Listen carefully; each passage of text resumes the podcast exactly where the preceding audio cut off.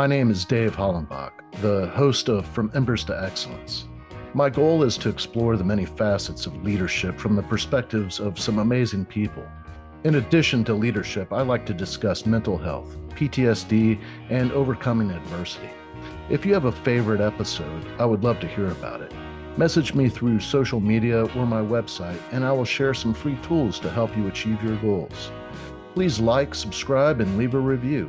If you haven't purchased your copy of my book, Fireproof, please grab a copy today. Thanks for listening.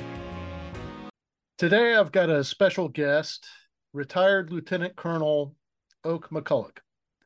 He uh, he was a guest previously. Great conversation. Decided to have him back. Uh, you know, the new short format um, can can serve uh, you know to highlight you know our our beliefs and leadership or whatever the conversation brings to us. Um, i i want to touch on leadership obviously but for those of you that haven't listened to the episode where i interview lieutenant colonel mcculloch um, he retired as a lieutenant colonel uh, he is an internationally recognized keynote speaker and the author of the 2021 release, Your Leadership Legacy Becoming the Leader You Were Meant to Be. Both his leadership presentation and his book are based on his 40 plus years of leadership experience. 23 of those years, uh, he served as a combat arms officer in the United States Army. Uh, Oak highlights principles that will benefit today's leaders and inspire the leaders of tomorrow uh, in any profession and at any level of leadership. And you'll hear me talk to uh, people from all walks of life that are proven leaders. Right. And, you know, when it comes to effective leadership, you know, effective leadership is effective leadership. And, yeah. and in your uh, in your opinion and in your uh, expertise, what would you say, or you know, what would you guide people to develop as you know as a leader? What what form of leadership do you believe is is the most effective? Yeah, I think servant leadership is the most effective. And by the way, thanks for having me back on the show. I we loved being on the show the first time. Um, I think servant leadership is the most effective. I've, I've had leaders all over the scale, you know, and I had a boss one time who told me, Oak, you know, leadership is on a scale. And on one end of the scale, you have the authoritarian, micromanaging, do it exactly as I tell you type of leader. And he said, and we've all had that leader, and nobody likes that leader. I've been there. And then on the other end of the scale, you have Attila the Hun and chaos. And he said, You want to be as close to chaos as you can get. He said, Because a couple things happen controlled chaos, but as close to chaos as you can get. He said, A couple things happen. Number one, you use it at that point, you are using other people's skills, other people's abilities, and other people's knowledge. And you, as the leader, don't have all the knowledge. I promise you. I don't care how long you've been there. Use the people on your team. And, and that's the whole part of servant leadership is taking some of the responsibility off of you. I mean, you're always the person on the blame line. It's your you're responsible for everything that does happen in your organization. But give some accountability and some authority away and let other people take care of it.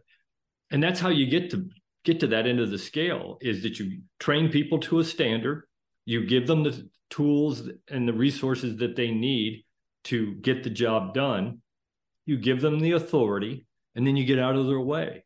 And if you do that, then you'll be absolutely amazed at what happens. They will do things that you don't even think they can do. Now, will they do it the same way you would have done it? Absolutely not. But who cares? You know, I always use the analogy seven plus two is nine, but so is six plus three, and five plus four, and eight plus one, and 10 minus one. It does, how do you, it doesn't matter how you get to nine, you just got to get there. And so let them use their skills, their knowledge, and their abilities to, to get you there. Uh, I really like that. I was expecting you to say something like laissez faire on the other end of the, the spectrum, which I guess kind of that that Attila the Hun chaos. Um,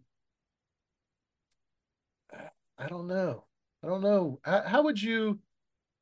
Where would you place laissez-faire leadership?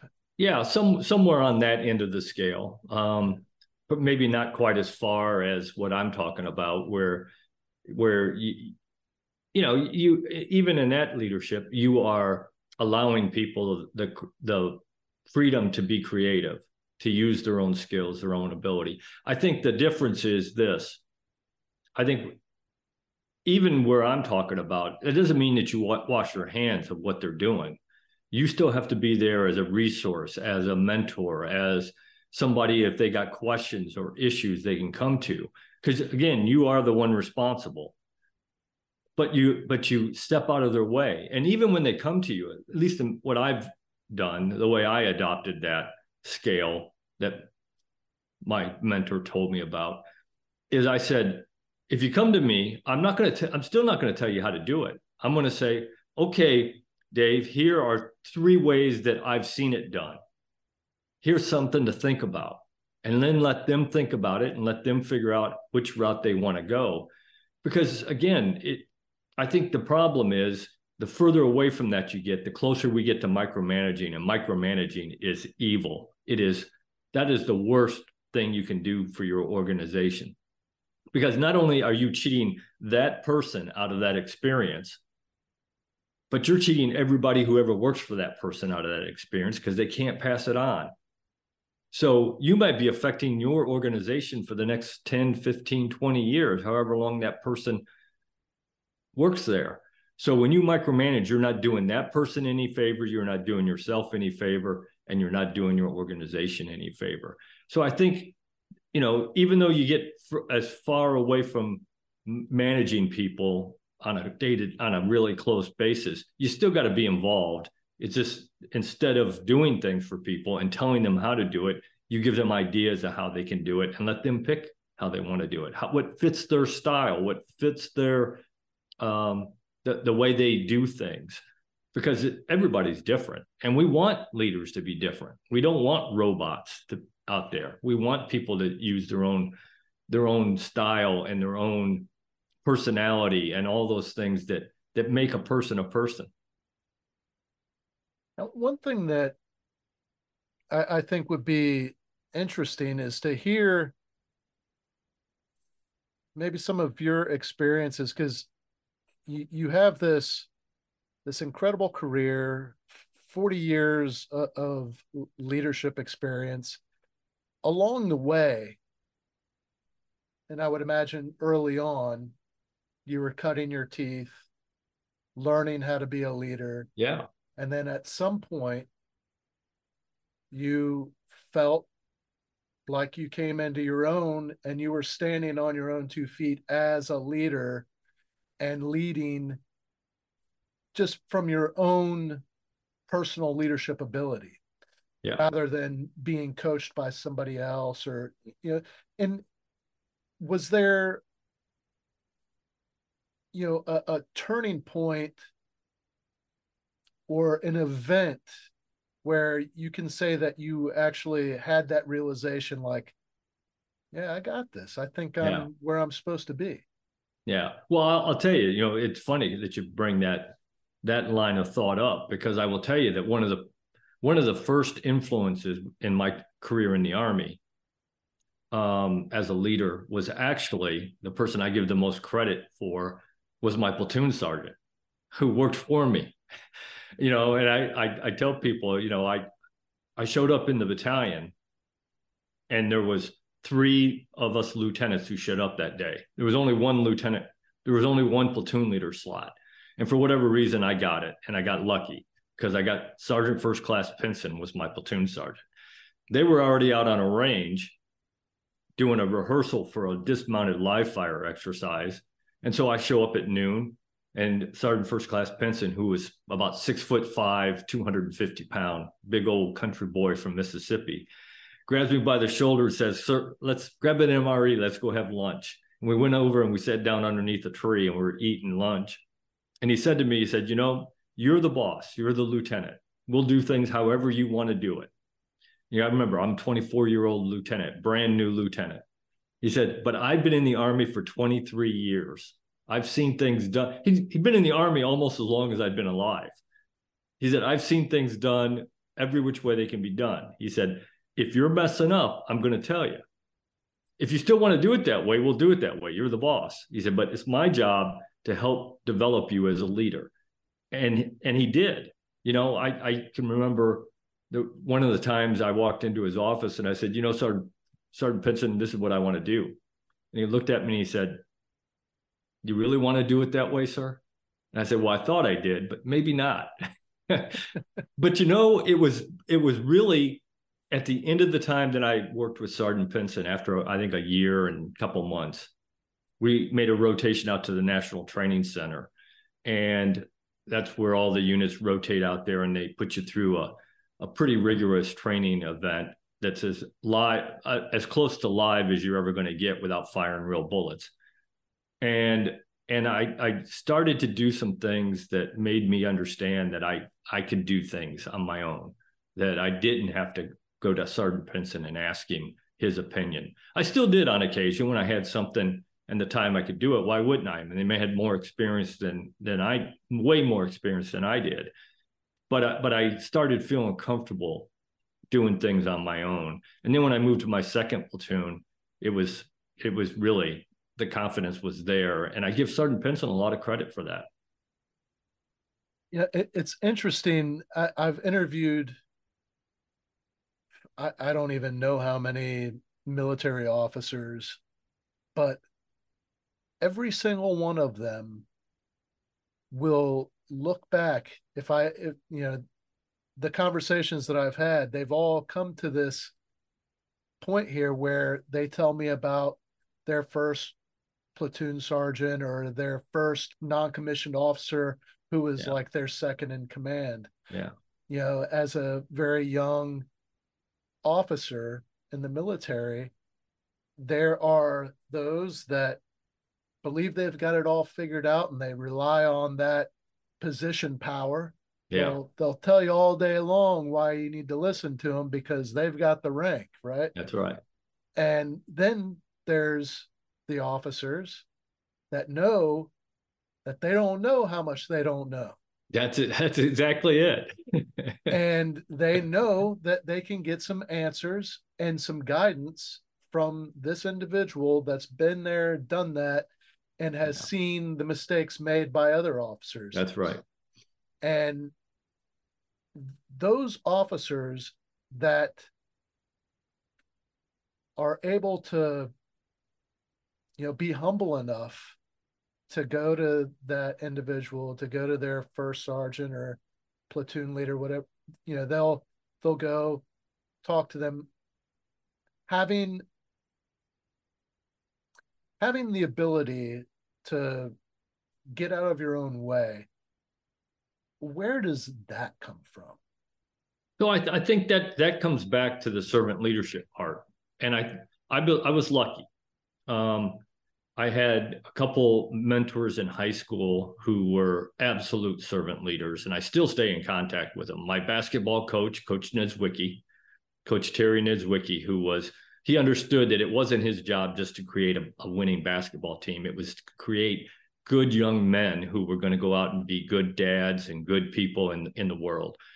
And and so and then I had my high school history teacher who I still stay in contact with, Mr. Charles Schindler who uh, was a Vietnam veteran, and same thing. He he just didn't teach history. He actually believed his job was to pass on some knowledge and some skills about being a good young man and a good young lady out in the world.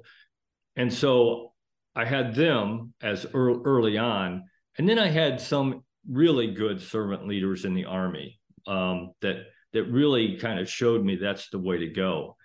And so if you if you believe in servant leadership, then you believe in taking care of the people that you have the privilege to lead because you do believe it's a privilege. It's not about this on your shoulder. It's, it's not about a title. It's not about rank. It's not about privileges. It's not about pay. those things are always nice and uh, they come with the job, but that's not, if that's the only reason you want to be a leader, go do something else. You're not going to be a good one at all.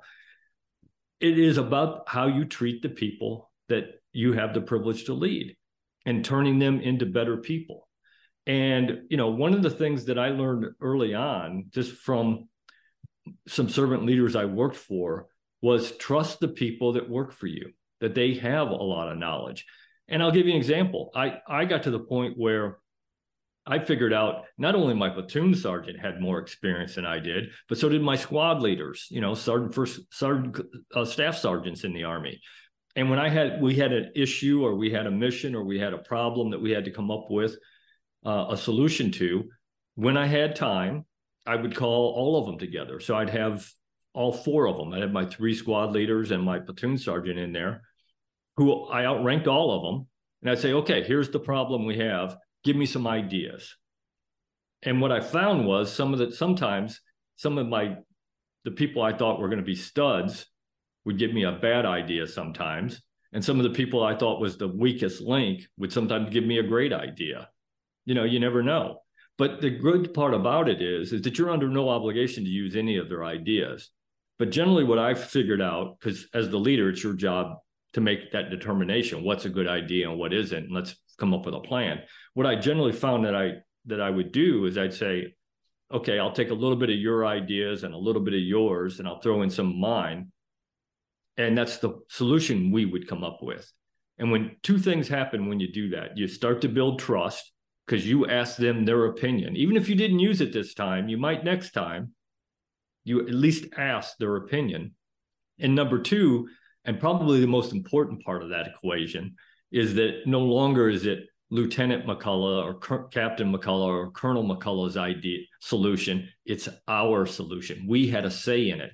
So now they have a skin in the game and they're willing to go that little extra mile to make sure it works but you're showing them that they they they matter.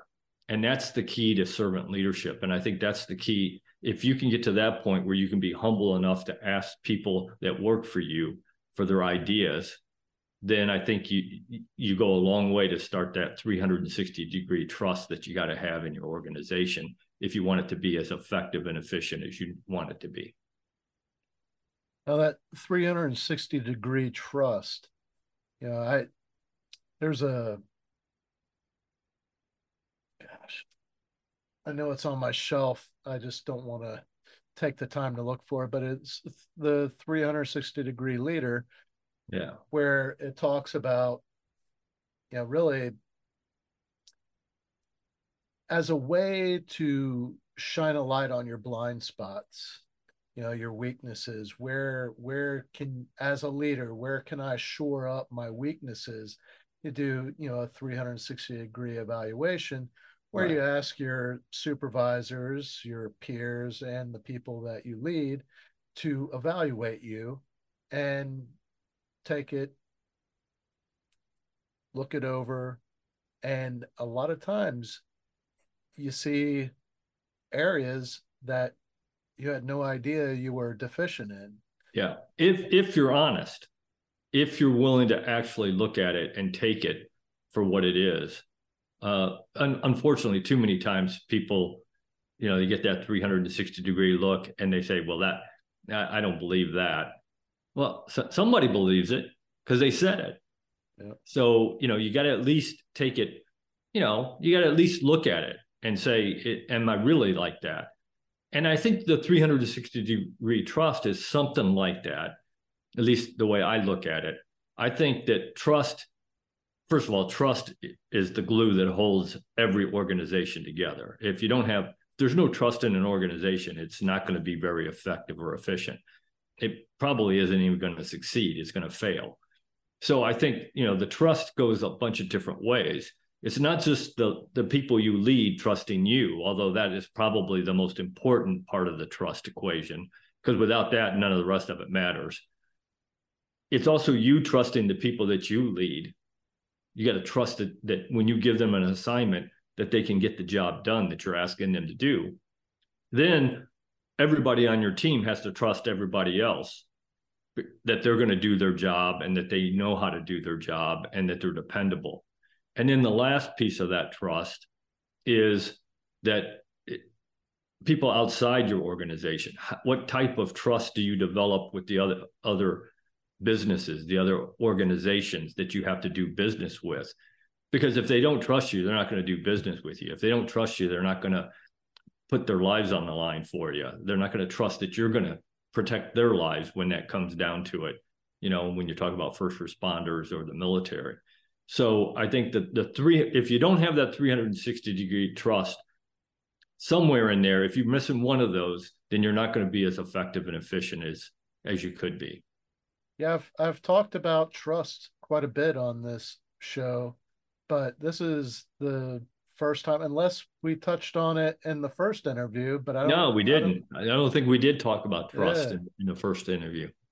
But uh, that's that's a whole different way of, of looking at it. The 360 degree trust. I I think that that's a great way to look at it and how to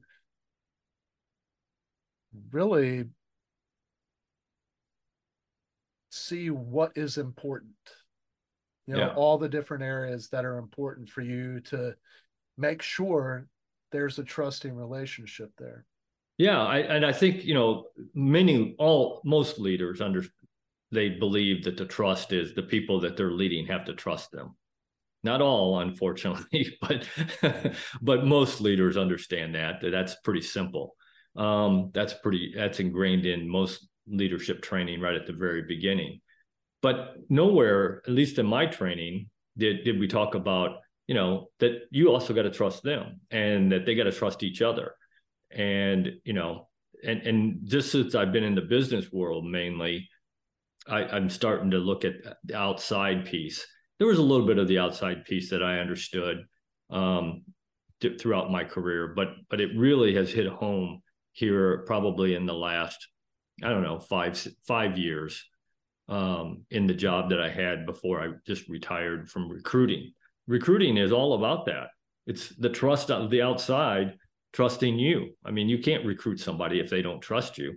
Um, I mean, you don't have any authority over them. You're not their leader, but yet that that uh, trust in be- between them and you has to be there or you'll never get them recruited which i think is one of the reasons the army is having a huge problem. Not just the army the military is having a huge problem recruiting today is that i think a lot of that trust is gone right now.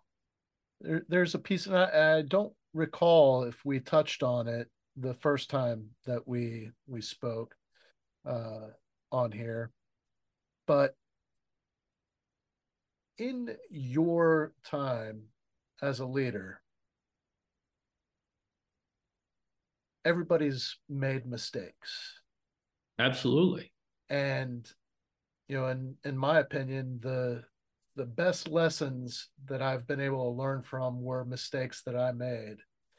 And and where you know I needed to own it. And yeah, there, there that's was, the key. There was no, there was no. Oh well, I messed up it was I had to own it and I had to make it right. Yeah. And that's a very humbling experience. But that'll stay with you and you'll never make that mistake again. that's right. Well, you know, I, I again I had a boss. I was lucky. I had some really good bosses. He retired a four-star general. And he told me one day, he said, Oak, we're all going to make mistakes. I don't care who you are. You know, nobody is perfect on this earth. I keep trying to convince my wife that I am, but she's not buying it either. Um, none of us are perfect. We're all going to make mistakes. He said, I don't care. He said, if you didn't make a mistake today, you probably didn't do anything. And he said, I don't care if you make a mistake. He said, what I care about is what did you do after you made the mistake? Did you try to hide it? Did you blame somebody else? Or did you own it and walk up to me and say, hey, hey, sir, I screwed up today and this is how we are going to fix it. And he'd, he'd say, okay, let's go fix it. Didn't care. Be honest, own it, and let's fix it. That and that that's the philosophy I always took. From that point on, that has always been my philosophy. As long as you own it and you come to me with an idea how to fix it, we're good. So looking back on your your career in the army, are there any mistakes that you made that that stand out as maybe one that that shaped who you are today? Oh, I think there there's a couple that I that I probably, if I had to do over again, I'd do things differently. Um, but I don't know that it shaped who I am. Um, I, th- I think that other things had more of an impact than that. Certainly, it made me understand that I had to own my mistakes, no doubt about it. Um, but so I guess in that sense, it it it could have had a bigger impact than I I've thought about. But uh, you know, I think the the whole key to it is to learn from the mistakes, own it, learn from it, don't do it again, and and and fix it. Because again we're all going to make mistakes. Uh, that's guaranteed. I don't care who you are. I don't care what rank you are. I don't care where in the leadership or even not even in, in leadership. You can you can be a worker bee and you're going to make mistakes and you still got to own it. You, that's that's part of that trust piece. That if you if somebody works if you're working next to somebody and they make a mistake that they own it and say okay i made a mistake let's fix it. That's part of that trust on the inside of the team that the team has to trust that you're going to do that. So i think as long as you do that i think you're going to be okay. That's what people want. That you know as a leader you make a mistake the, the pe- people that you lead are willing to accept that. They know you're not you're human just like they are. So they're willing to accept that you're going to make a mistake as long as you own it and you fix it. That that's the key. And i think i think um, i learned that early on uh, not only from making a couple mistakes but also from from that boss that i had that really just kind of hammered that home that it, it's what you do after the mistake that matters not that you made a mistake. So for all those leaders out there that are well established, they've they've learned a lot of very valuable lessons and they're doing a great job right now as a leader. What what advice would you give them? Because there's there's always valuable advice out there for yeah. for the people that'll take it, you know. And I just I I think back uh when you know I, I was running a battalion and I was teaching leadership weekly and uh, you know I was I was living it. Yeah. I made some mistakes.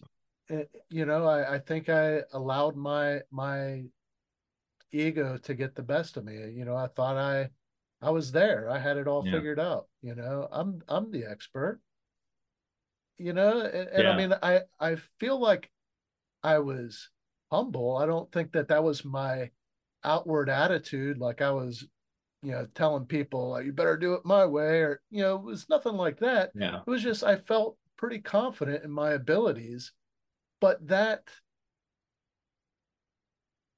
that minimized my awareness of good leadership lessons that yeah. may have been happening all around me. I don't know. Yeah, well, I, I, think that that you kind of hit on two things. I'll answer the question, but I think what you're hitting on is we all have an ego. If if anybody ever tells you they don't have an ego, they're lying to you. Okay, we, we all have an ego, and sometimes it's hard to put it aside and say, okay, I am the leader and I've got all this experience, but that doesn't mean I have all the answers. And somebody might come, might actually have a pretty good idea that I can listen to.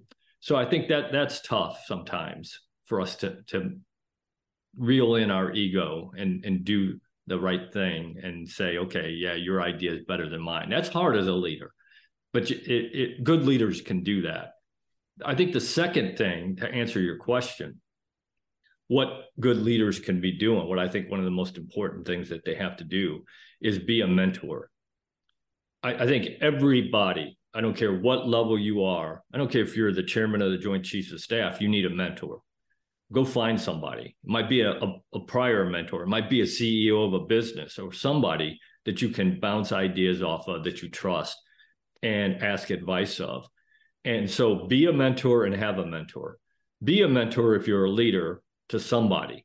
When I go around and talk to companies and organizations and I talk to the leadership and I walk up and I ask somebody, who are you mentoring? And they tell me nobody, then I question whether you're really a leader. You're a boss, but are you really a leader? Because leaders produce more leaders. That's what our job is. Because at some point, you're not going to be the leader anymore. You're going to retire, something's going to happen. And who's going to take over after you? So you've got to mentor those people. And if you, even a junior leader, if you don't have a mentor, go find one. I promise you, there's somebody out there who would love to be your mentor.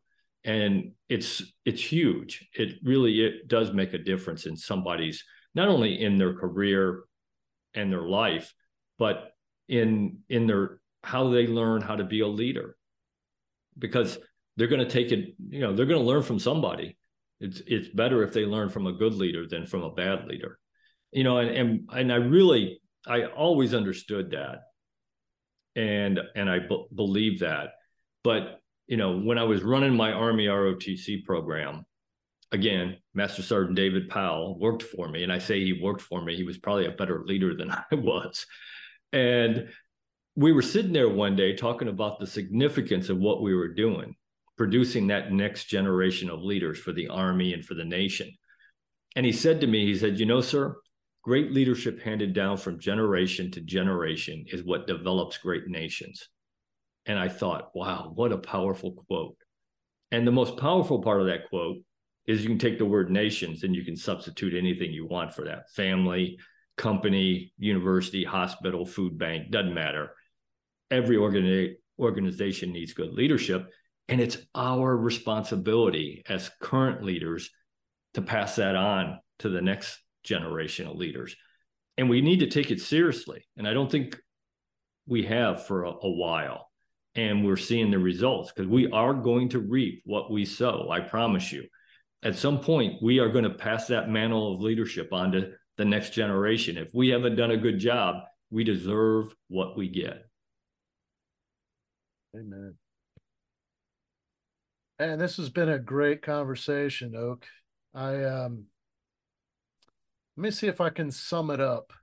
With, we talked about servant leadership, 360 degree trust, mentorship. Mentorship. When you make a mistake own it. It's more important what you do to correct your mistake than the fact that you made a mistake. Yeah. And put your ego aside. And put your ego aside. Best leaders can do that and and, it's hard and and i've had some great leaders who they had an ego obviously, but um, but they but they were very good at putting it aside when they needed to. Yeah, there's something that I I talk about quite a bit, uh, even just in my personal life. You know, when I when I have conversations, a topic that has been coming up pretty regularly uh, recently is self leadership, effective self leadership. And I would say that that ego piece falls directly under that. It does. Yeah, that and professional development. Again, you, you, leadership is not a destination. You don't get there and you're all, all of a sudden you're the best leader in the world. Leadership is a journey. And I don't care if you've been a leader for 40 years, 50 years, 60 years, you can still learn some things. And um, so I think self leadership is, is important because you always got to understand that you can always get better. I don't care. I don't care if you did something really well. You can always do better. And I, I'm a huge believer in reflection. I think leaders don't do enough reflecting. And I, you know, I, I'm I've incorporated in, into my daily life that at the end of every day, I think back. Okay, what did I do today? What did I want to do? What did I do? And how can I get better at it? Even if I did it well, I could still get better at it. Um, so I actually stop and think at the end of every day, okay, what are the things I, I wanted to accomplish? What did I do and how could I get better at it? And I think if you do that, you'll see, I think you'll see a huge difference in your life. Oh, thank you so much. I really appreciate you taking the time again to talk with me. This was a great conversation and you know, it, it's hard to I mean, I could talk to you for a couple of hours, but yeah, you know, I, for, anytime you want me back again, Dave, you just got to ask. all right, awesome. Well, for for all you listening out there, uh, Oak McCulloch, Lieutenant Colonel Oak McCulloch, McCullough, um, what's the best way for people to get in touch with you? Uh, should they want to hire you, bring you bring you to their organization, help them uh, get on track? Uh, what's the best way for people to connect? Yeah, so I've got a website, uh, www.ltcoakmccullough and um, .com, and on there it has my cell phone number, it has my email address, it has a link to all my social media, has a link to my book if somebody's interested in picking up a copy of my book. But you know, and, and by all means, give me send me an email, give me a call. I'd love to love to talk to people if the, if they're willing if they want me to come talk or even if they just have a question about what we just talked about. I, I'm always I love to talk. This is my passion is to make sure that we are producing good leaders because I don't see a whole lot of them out there right now, and we got to do a better job and you know and i hope my, my goal on all these podcasts and i think now i've been on over 140 in 18 different countries is to help at least one person. If we helped one person tonight then this is worth our time dave. Um, and i would love if somebody's watching this and they got a question about what we just talked about or there was there's a burning question you have about leadership that we didn't cover tonight send me an email ask ask me about it and we'll start a conversation about it. Um, because again we, we got to do better. We get we got to got to do a better job of training this next generation of leaders